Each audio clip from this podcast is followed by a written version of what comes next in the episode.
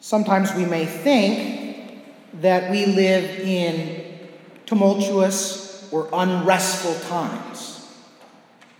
To some degree, that's true. But within the last hundred years, there have been times that have been even more unsettled. There's been wars, world wars, and great unrest and peace. At the time of Jesus' birth, when he came into the world, he came into a world that was relatively peaceful. In fact, it was the first time that you could say there was a worldwide peace since the creation. It was called the Pax Romana. Augustus had brought it about, and during his long reign of 41 years, there was a relative peace in the world, which allowed the gospel message, despite the persecutions, to spread throughout the known world. The reason I mention this peace, though, is because that is a worldly peace or a relative peace. It's not the kind of peace that Jesus promises this evening when he says, Peace be with you. Even though we're reading this in the evening, you might think, well, what time of the day did he actually say it? Well, it was in the evening. It was to his disciples on the first Sunday, the first day of his resurrection. The theme of peace recurs in the scriptures quite frequently. In the book of Numbers, the priest was called upon uh, by God through Moses. Say to Aaron and his sons, this is how you are to bless the people. And as one of the lines of that blessing, the priest would pray, The Lord lift up his countenance upon you and give you peace. When we go to confession, there's a line that we can sometimes um, perhaps not fully hear or take to heart because it's really near the end, and by that point, you're ready to just jet out of the door, go to get your penance done, and get back on the road. But the priest says, May God give you pardon and peace. There's something that our souls need, not just forgiveness, but the peace of Christ. Peace in the, the Christocentric sense, or the sense of Christ's peace, is something that is more than just the absence of strife, of war, of disagreements, but there's a positive quality to it. Something that is richer and deeper. First, let's bring up an objection, though. Does Jesus really want to give us peace? After all, he said, Do not think I have come to bring peace to on earth.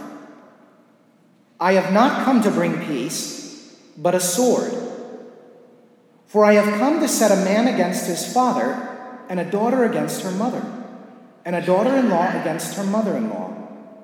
And a man's foes will be those of his own household. It seems that there's two contradictory things here. He's giving his apostles peace, but he says that he's come to bring a sword. What Christ means here is that he's not come to bring the kind of peace that everybody else was looking for. We're enjoying the Roman peace right now.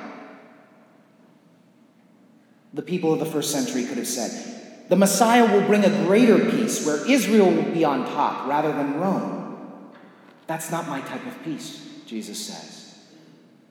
The peace is a kind of peace that is interior, that may be existing in spite of great strife.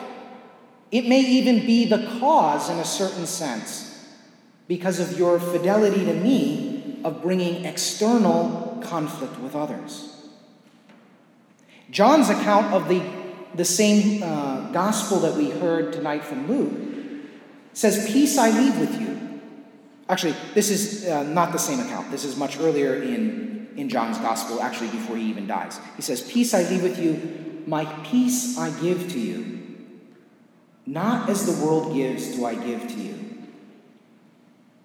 Not as the world gives do I give to you. Let not your hearts be troubled, neither let them be afraid. What is it that causes unpeace in our lives? What is it that takes the peace of Christ from us? It could be anxiety, it could be a lack of direction. It could be uncertainties about the future. It could be our own thoughts, which are not disciplined. And they, they lead us in all kinds of conjectures or all kinds of possibilities that disturb our soul. Bishop Burbidge recorded about a three minute message on the, the diocesan uh, Two Minutes to Virtue, speaking about today's gospel. It's worth listening to. And in there, he, he asked the questions Have you ever noticed that you don't have peace when you're not in right relationship with God? You know, the cares of this world can so crowd out our soul that we, we, we fail to take time for prayer.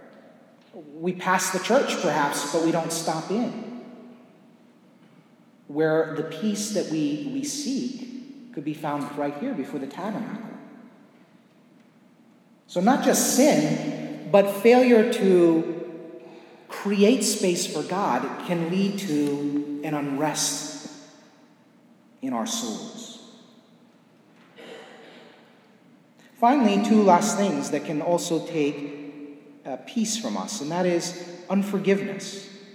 If there's somebody who's hurt us deeply and we're having a hard time forgiving them, there's a certain anxiousness or uh, restlessness in our spirit, and we won't be able to experience the peace of Christ. And finally, I've kind of already touched on this, but uh, that interior disposition which is grasping for more. Uh, it's, it's not satisfied, but it's looking for peace in all the wrong places. Peace is, a, is the fruit of the Holy Spirit.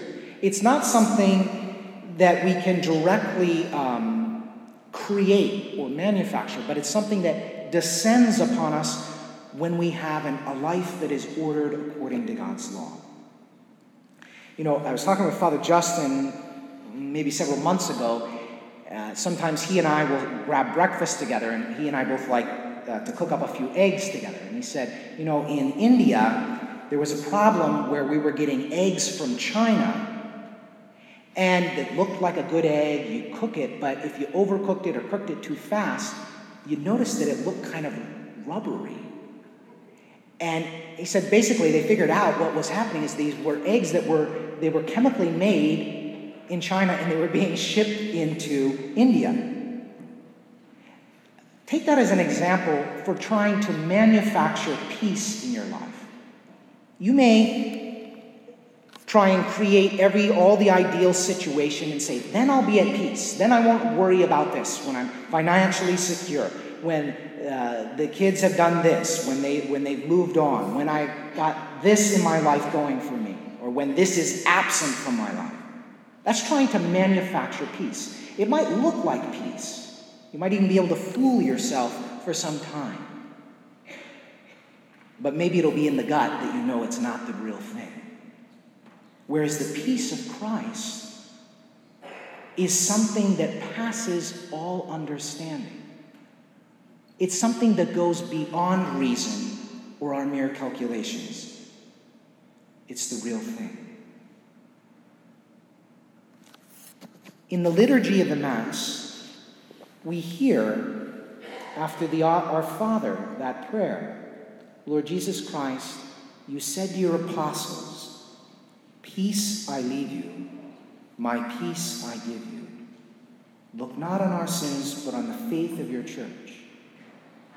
May the Lord not look on our sins. May we come to him, giving him the space where he can give us that greatest of gifts, that fruit of knowing that we are in right relationship with him.